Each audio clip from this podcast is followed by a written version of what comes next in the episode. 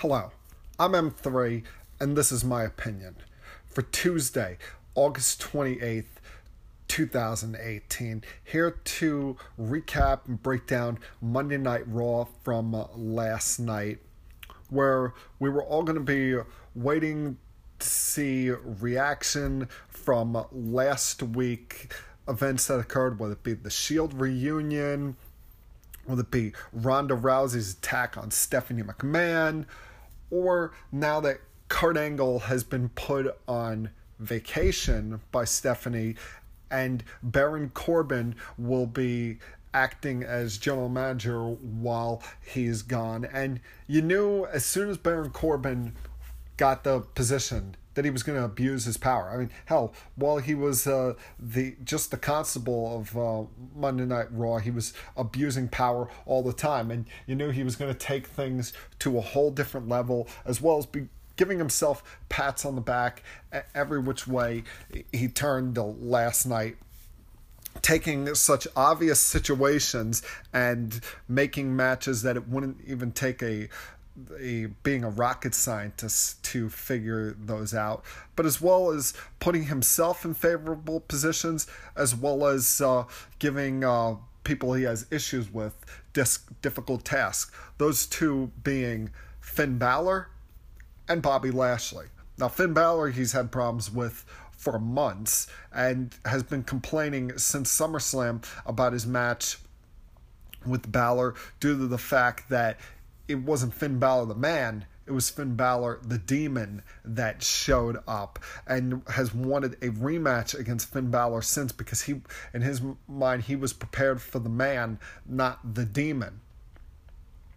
And so last night in the the early part of the show he comes to the ring, it's all braggadocious talks about his new role as GM, saying that he set himself up for a match that he's had all day to prepare, and his opponent only just found out about.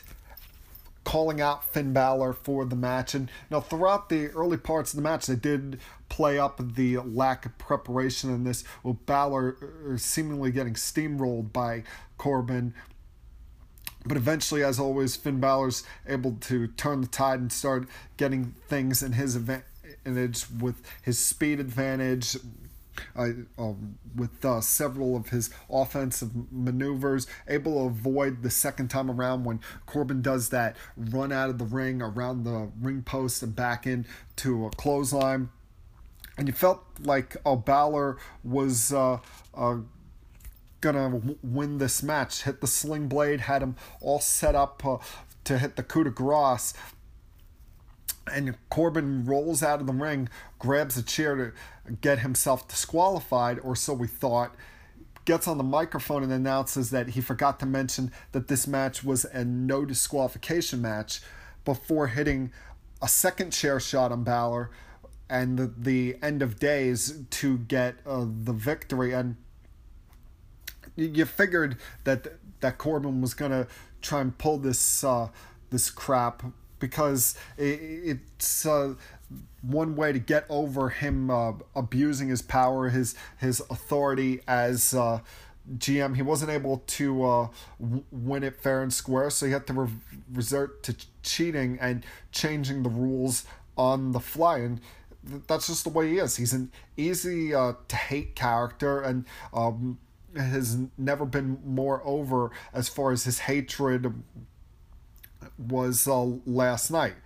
Then later on in the night, you see him uh, try to exact revenge on another person he's had problems with recently, that being uh, the destroyer, Bobby Lashley. Remember, Lashley beat him last week in a match that Corbin felt he wasn't given enough time to prepare for so he put uh, Bobby Lashley last minute in a two on one handicap match against the Ascension. Uh, uh, and I'm not even sure why they used the Ascension in this match, just because we haven't seen the Ascension on TV in months. The, the, hell, I'm not, I'm not even sure if we've seen them on TV since they got moved to Raw from SmackDown in the most recent Superstar shakeup. I mean, the Ascension, they're a team that, since they've came to the main roster, has not got m- much good booking at all.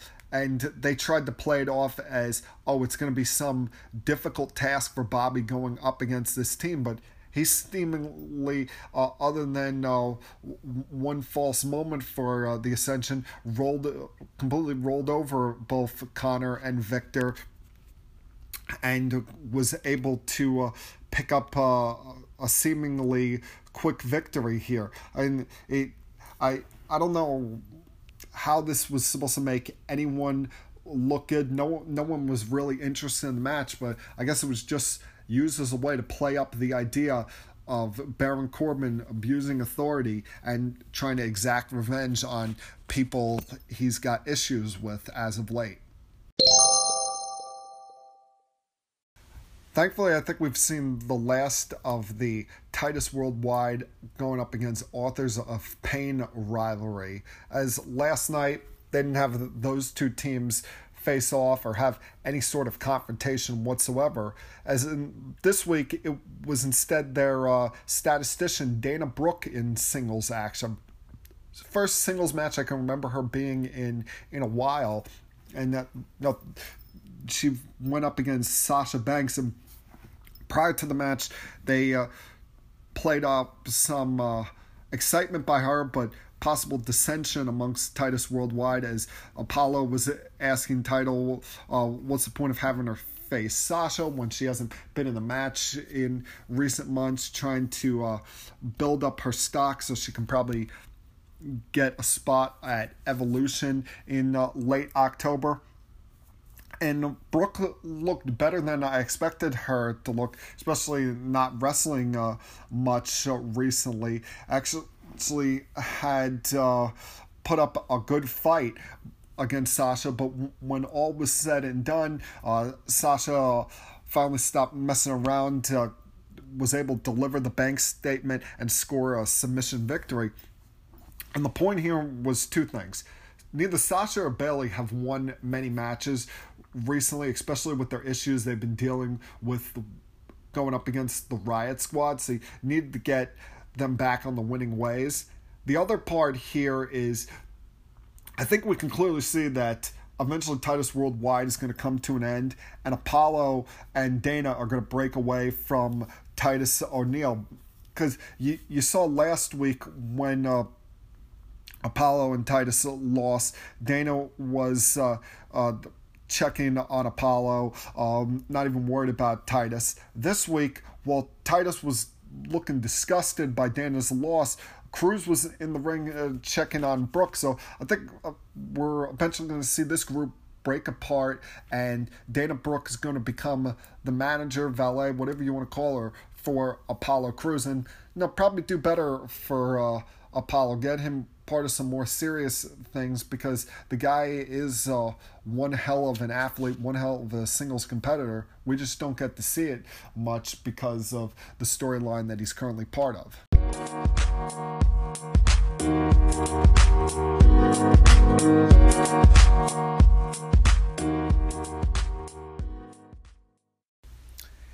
It's been eight days since Seth Rollins reclaimed the Intercontinental Championship at SummerSlam. And due to the fact that he wasn't going to have to be dealing with uh, Dolph Ziggler or Drew McIntyre since they were already preoccupied that last night, as we'll talk about later. Seth felt it was a good time to come out and restart the open challenges he had been issuing uh, earlier this year during his first run as Intercontinental Champion because, as he stated, and as Roman stated earlier in the night, uh, the Shield is the workhorses of WWE. So he issued an open challenge for anyone to come out and face him for the Intercontinental Championship. And surprise, surprise, it was Kevin Owens making his first appearance uh, since SummerSlam. And KO, even though he got a thunderous ovation when he came out, before the match had to um, make sure uh, that he got the crowd to turn on him by uh, talking down Toronto and um, speaking French and hyping up his uh, home city, Montreal, Quebec, Canada, before making the promise that. He, even as bad as the last couple months have been for him on Raw, he was going to make up for it and wasn't going to leave uh, that night without uh, being a champion. And I tell you, he gave uh, one hell of a fight to Rollins right off uh, the bat. Especially uh, when he was able to counter Seth's third attempt at a suicide dive through uh, the ropes. Th- this match seemingly had it all. These guys uh, brought every um, move uh, they had in their respective arsenals uh, to the fight here. Because uh, I mean, Seth he makes these open challenges, and he, he doesn't want just some, any old uh, superstar uh, mid carder from the back to come out. He w- wants to face the top guys, wants to face the top challengers, and you know KO answered the bell on uh, that one. Had uh, several occasions uh, where you thought he was going to uh, pull off uh, the victory here, especially uh, um, when he had countered his buckle bomb into the corner by delivering a super kick. And he the second he gets dr- driven into the corner, KO lands on his feet and delivers a super kick, one of the best spots of uh, the entire night. I even tried to uh, to tease uh, doing the uh, fisherman suplex he does occasionally, spinning fisherman suplex from the top rope, but uh, Rollins was able to uh, counter that.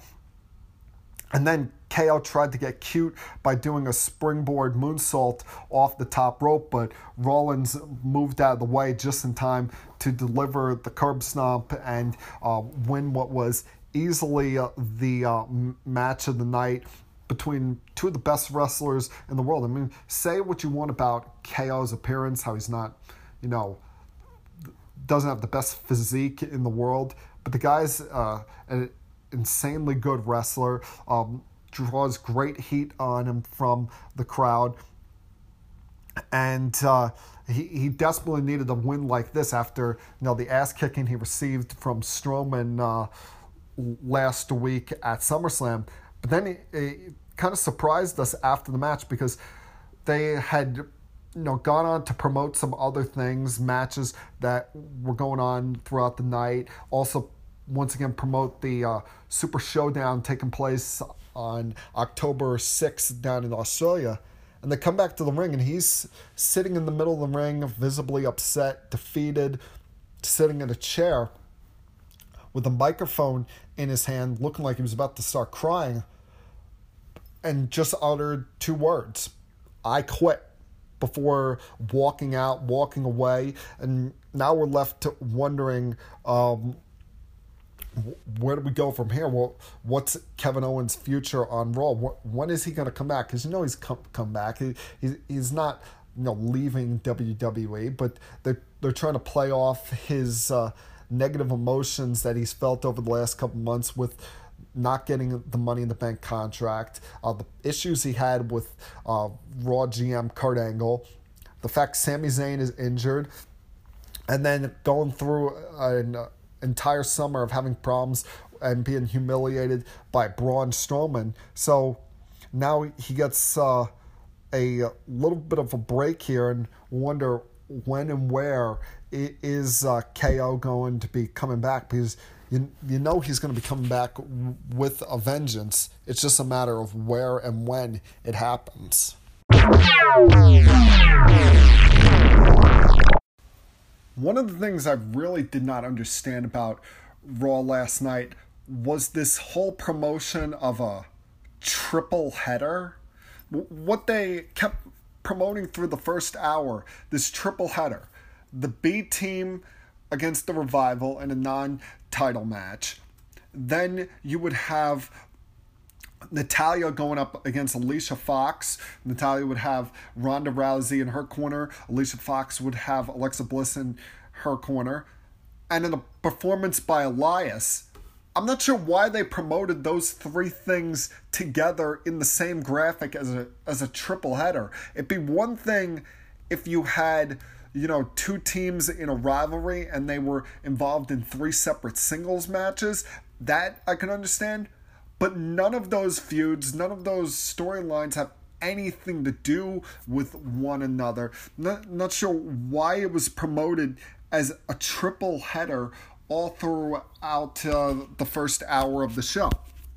Now, the first of that triple header was a non title match with the B team going up against the Revival. The Revival, remember, defeated the B team in separate singles matches last week, and they've been looking to get another opportunity at the tag team titles after losing a match that they thought was just pure luck. I mean, the B team, it's been pure dumb luck, the, the victories they've been having in these uh, tag team title matches. And, you know, wouldn't you know, the second that I start backing the B team, the second I start showing them some support and believing in them and being a fan, they start losing matches. Go figure. L- last night being no different as you saw the revival uh, put the assault uh, early on uh, on uh, Bo Dallas uh, before Axel got the hot tag and was able to fight their way back in the match. But ultimately, the the B team's lucky ways of winning matches uh, wasn't able to be sustained last night, and Dawson and Wilder eventually hit the Shatter Machine for a victory. Afterwards, when it looked like they were going to leave, they came back and hit Bo Dallas with the Shatter Machine and uh, promised that they were going to take the tag titles whenever they pleased. That opportunity could come next week. Now that we know that, uh, that they're going to be challenging the B team in a rematch from uh, their tag title match at SummerSlam. The second leg of this triple header was a performance by Elias, who, you know, a couple weeks in a row he's had some technical issues, should we say, when it comes to his performances. You know, broken guitars, um, microphone issues, and now this week he finally got it all going and was about ready to completely insult uh, the city of Toronto with uh, hit, hit one of his performances before we got a surprise, and that was a uh, appearance by WWE Hall of Famer and Toronto native Trish Stratus, who came out to to not only defend her hometown but also plug her match with Alexa Bliss at uh, Evolution, and you know Elias being the cocky guy he is tried to claim that Stratus wanted to walk with Elias um, like all the women, not just in that building, but around the world. But then decided to insult the fact that Trish Stratus is not just a mother, but also uh, a little bit older now than she was in her full time wrestling days by saying he does not date women in their 60s. I mean, God, how, how can you try and pull an age insult on Trish Stratus? I'm not even sure how old she is probably in her 40s by now, but she still looks phenomenal. Looks in such great shape, so beautiful uh, as always. And Trish, of course, smacked him in the face. I was hoping she'd do more and just kick the crap out of this guy, but before she got the chance, uh, Ronda Rousey's music went off and he, Elias, went running. And that led us into the third leg of this triple threat or um, triple header, excuse me. And that was Natalya's match up against Alicia Fox, which she was going to now not just have um, Ronda Rousey in her corner, but also Trish decided to stay around and and hang out for the match. Seeing this, Alexa Bliss brought some more backup uh, to their side after she got done uh, uh, hyping up their match for Evolution, she brought out someone that Trish is very familiar with, one of her greatest rivals of all time, Mickie James. And though that the match was not really the main focal point here because Natalya eventually uh, was able to put Alicia Fox away by defeating her with the sharpshooter. This match was done mainly to continue to build up the rivalry that Alexa Bliss has with now not just Ronda Rousey, but also Trish Stratus. Because prior to the match, she announced that she'll have her rematch for the Raw Women's title at Hell in a Cell in a couple of weeks. During the match, both Alexa and Mickie tried to interfere on Alicia's behalf, and Trish and Ronda sent her running into the crowd, stood there, made sure that the two of them didn't try to interfere once again. Just early plugging for Evolution and as well building up to the rematch eventually between uh, Ronda and Alexa at Hell in the Cell. But still, I don't get A, why they had to plug these three segments together like that. Uh, a triple header that that didn't make much sense. Also, why did they have? I know, yeah, they were in Toronto. You have an appearance by Trish Stratus here, but to already be um, plugging her match for uh, Evolution I mean, now we're probably we may not see Trish for a couple of weeks now. I mean, it'd be understandable if she was showing up the weeks leading up to Evolution to uh, start having a legitimate rivalry with Alexa Bliss. But Alexa Bliss now has this women's title match coming up in a few weeks, so no, the, the whole thing didn't didn't make sense. I mean, the the only thing that made sense in all of this was the B team uh, now has to defend the tag titles once again against the revival because they earned another match against them. Didn't understand the three segments being plugged together. Elias really didn't prove anything. He he didn't get a chance to play the guitar, didn't get a chance to sing, doesn't have a real feud with anybody right now. His, his main thing is just going city to city insulting people.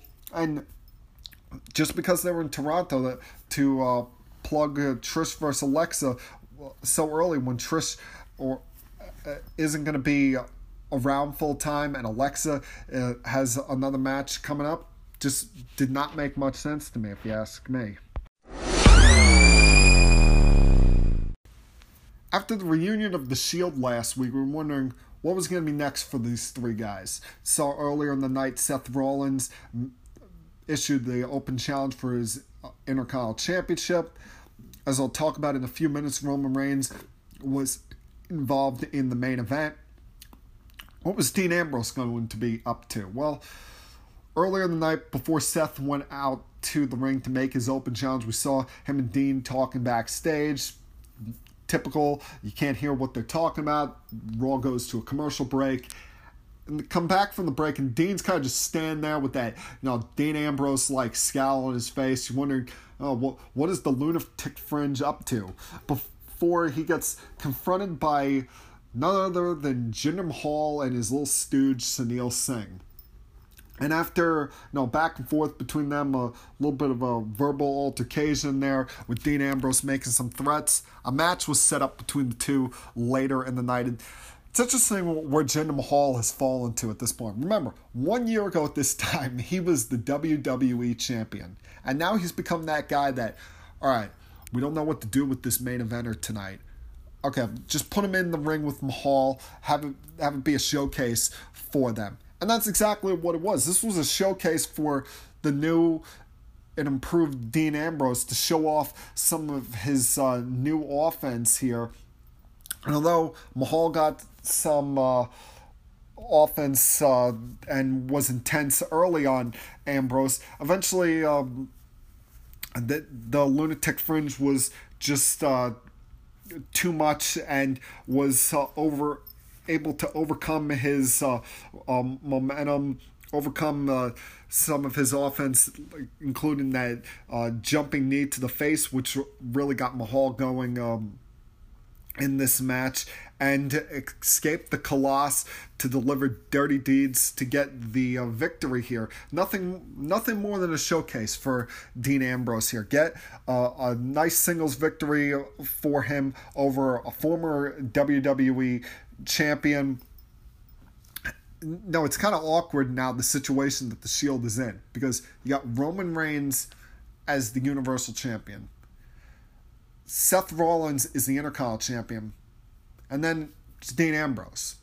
You don't have that third singles championship for the men wrestlers on Monday Night Raw, so it's it almost feels like he's just kind of there in the Shield, just uh, you know that that third wheel when he's anything but that. Remember, he's won every championship there is to win, other than uh, the Universal Championship, and you know hopefully that changes soon. Per- now, prior to the Shield getting back together last week, I assumed what the story was going to be is that Seth and Dean would be separate from Roman, and eventually Dean Ambrose would turn on Seth, looking to win the Intercontinental Championship for himself, and it'd be kind of revenge for Seth's betrayal of them back in 2014, trying to get even for that, even though they had seemingly reconciled that last year and uh, this year with getting the Shield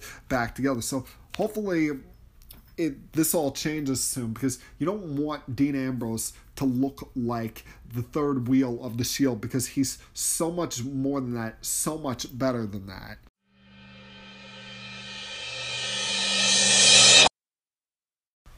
I'll finish up today with talking about Roman Reigns and Braun Strowman. I wanted to lump together the opening segment and the main event last night because it was all about this building rivalry between uh, these two, or the reigniting of this rivalry between these two, because they had one of the best rivalries of 2017.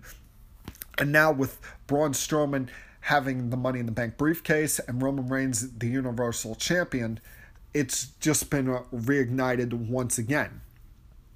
Braun Strowman twice in the last week has made his intentions clear of cashing in his money in the bank briefcase, but both times was a- unable to do so. Once after getting attacked by both Roman and Brock during their title match at SummerSlam when he initially said he would cash in right after the match.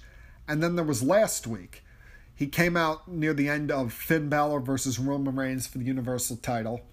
Roman wins, and just as he's about to cash it in, that's when the Shield reunited and triple power bombed him through the announce table. So you're wondering, okay, how is Braun Strowman going to counter this? How is he uh, ever going to cash in his Money in the Bank briefcase now that Roman Reigns has the Shield once again watching his back. Um, would th- this uh, be a prohibitor from Braun Strowman, or would he just come out looking stronger in the end? Well, I love uh, how sometimes the, the, superstars will talk trash to each other on uh, social media throughout the week leading up to either Raw or SmackDown. And over the last week, the two men had had a little bit of a back and forth between uh, their two Twitter accounts, with Braun calling out Roman Reigns, saying "Come out without your boys and uh, face me like a man." Roman claiming Braun um, was being cowardice in the way that he wanted to cash in his money in the bank by each time waiting until after Roman uh, was finished with a match. So Roman came out to, to start off Raw last night, uh, called out um, Braun Strowman, and it, it, was a very interesting uh, confrontation between uh, these two because you thought it was going to get into a a, a uh, physical altercation uh, and a fight break loose, possibly a cash in, and in, instead what it turned into is uh, somewhat of a uh, common agreement between uh, the two men because Braun Strowman once again addressed uh, how he felt that Roman wouldn't still be Universal Champion without the Shield by his side. So he cut a deal with the champion that he wasn't going to cash in until September 16th at the next pay per view, as long as the match took place inside the pay per view's namesake, Hell in a Cell.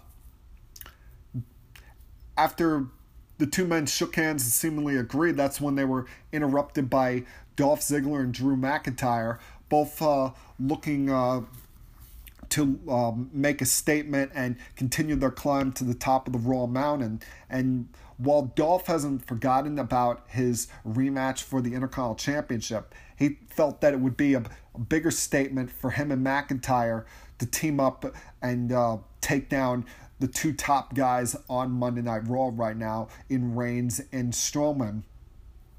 In a match where, as they said throughout the night, it, you, you can't think that Roman's 100% after his two ruling title defenses, and Braun can't be 100% with it mentally after his uh, failed attempts at trying to cash in his money in the bank in the last week. So the main event was a tag team match Roman Reigns and Braun Strowman versus Ziggler and McIntyre.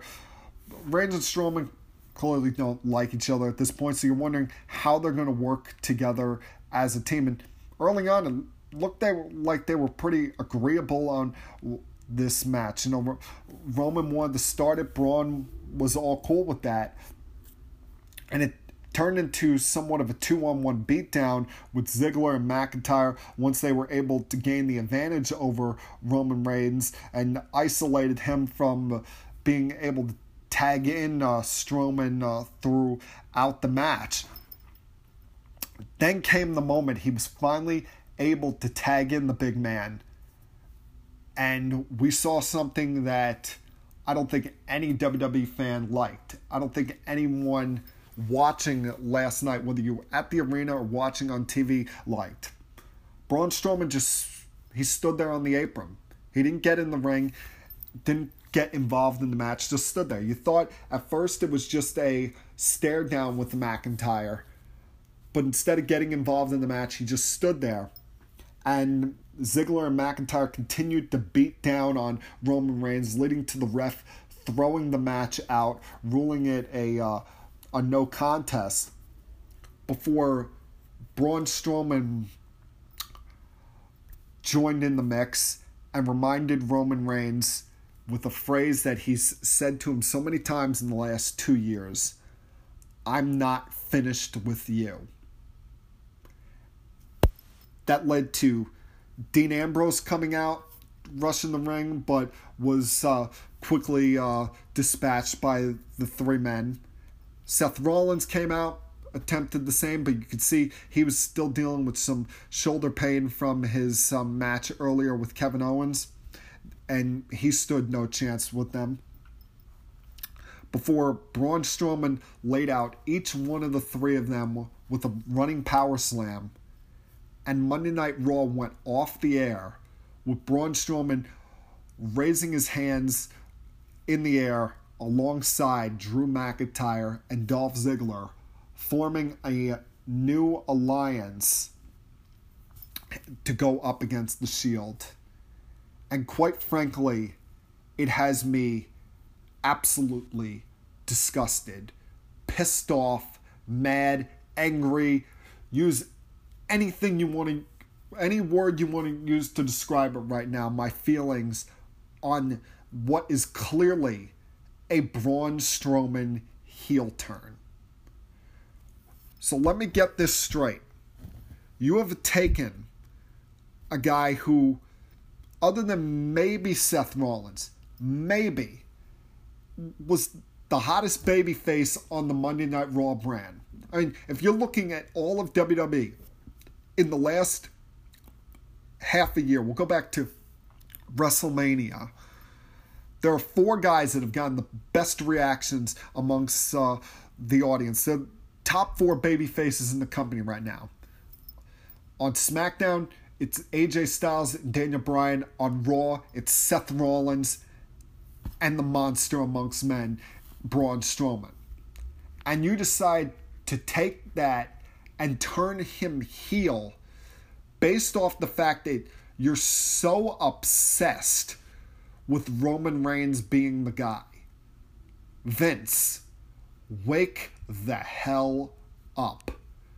Take off the goddamn headset at Gorilla and go out from behind the curtain every once in a while during Raw and listen to the crowd. When Roman Reigns' music going off, no one's cheering for him. Maybe a few kids in the crowd, maybe some women, but mostly it's boos. Mostly it's Roman sucks. How did you not hear at SummerSlam during his match with Brock Lesnar? The crowd was chanting, "You both suck." and for good reason because that was the main event that no one wanted to see once again. But no, oh, Roman Reigns has now overtaken John Cena at number one in merchandise sale. So we gotta stick with trying to make him the top number one guy. Yeah, yeah. Cena was the the number one merchandise sale guy for years, but you and you you forced him down our throat as uh, the guy even though we were all always chanting John Cena sucks during his entrance music. Always making fun of the fact that he had the five moves of doom but you did that just because oh not only is he number one in merchandise sales but he's also number one all time in make-a-wish which i'm not saying there's anything wrong with that but you forced it down our throats when there were other guys we loved during that time that we wanted to be the top guy. But because you had your own ideas and you, had, you wanted it, it to be the next Hulk Hogan so badly, you preferred John Cena being the guy over, say, Daniel Bryan, over CM Punk, over Ryback, guys that had catchy catchphrases that the fans loved that you were saying, oh, we can't have someone more loved than John Cena. We got to turn them heel. And it came back and bit you in the ass all three times because look at Daniel Bryan had to retire for two years. CM Punk eventually walked out. And Ryback eventually left because he was disgruntled about how his character was going, and he was one of the most popular characters at the time with his "Feed Me More" chant. And you have this same thing with Braun Strowman. Only difference is Braun Strowman's a better wrestler than Ryback. Braun Strowman more believable in Ryback because he has a serious tone about him. He can be funny at times, but is also a badass that doesn't listen to authority that can do it while still playing up to the crowd and not making us want to throw up each and every single week. But no, we're so hell bent on Roman Reigns being the guy. We got to put the shield back together so he can get cheered and also turn Braun Strowman heel. Disgusting absolutely disgusting. I mean, Vince McMahon needs to wake the hell up. These are these are not the guys that we want to be the top guy. Remember, back in the late 90s, he wanted Stone Cold Steve Austin to be a heel. But after the Austin 316 uh, rant at King of the Ring 96, the crowd was so much behind Stone Cold, no matter what he did, no matter how much they tried to make him sound like an asshole, that eventually he gave in and turned Stone Cold into the most popular character in the history of WWE. And he figured figures, oh, let me go the other route and force it down the fans' throats. Two guys that I want to be the top guy, but they're clearly not into. I mean, hell, when Roman Reigns is the least popular character in his own team, that should tell you something. When he's the only one out of the three members of the Shield getting booed, that should tell you a mistake that you're making. What you should have done is you should have had Paul Heyman turn on Brock Lesnar, align with Roman Reigns, and then come out every week, talk down about their opponents, and talk down about the crowd, and had Braun Strowman as the top babyface going after the championship. That's what should have been done with Roman Reigns rather than this same old cycle of let's figure out every possible way we can force feed it down the fans' throats. I mean, in one sense, it makes sense now that Brock Lesnar is no longer around because Braun Strowman was that main event heel last summer, even though it was the beginning of his transition to babyface after his match with um, uh, Brock Lesnar, and he had that series of matches with Roman Reigns that essentially made him a star. But still, this is something that could come back to backfire on them. It could lead to a revolt by the fans. You're already seeing that over on SmackDown with how the crowd's pissed off that they turned Becky Lynch heel, and you're doing the same thing with Braun Strowman. It's ridiculous. It's absolutely ridiculous. As I said, Vince, take the headset off, go behind the curtain, the side of the stage every once in a while, and listen to the fans. Roman Reigns is not the guy they want to be the top guy. He's not the guy we I want to be the top guy. Braun Strowman is the guy. Braun Strowman's the one I wanted to take down the beast. Braun Strowman's the one that I wish was Universal Champion right now. I mean, the crowd so beloves Braun Strowman, and he doesn't kiss up to him. He doesn't play up to him. He just goes out there. He's that rebellious badass, and that's the kind of character we love while still having a catchy catchphrase that the fans can chant along with. Get these hands. While they're chanting Roman sucks, the whole crowd is also chanting get these hands. And you know what? I hope the crowd revolts against us. I hope that even with how they've tried to turn Braun against us, side him with McIntyre and Ziggler, he still when he comes out each week, the crowd still roars when he does the roar at the top of the stage. The crowd still chants, "Get these hands" during these mat his matches. Get chance Roman sucks when the two of them face off at Hell in a Cell because this whole situation sucks. They've turned the guy that we love heel, and they're continuing to force feed down our throats the guy we don't want to cheer for this Tuesday, August 28th, 2018. I'm M3, and that was my opinion.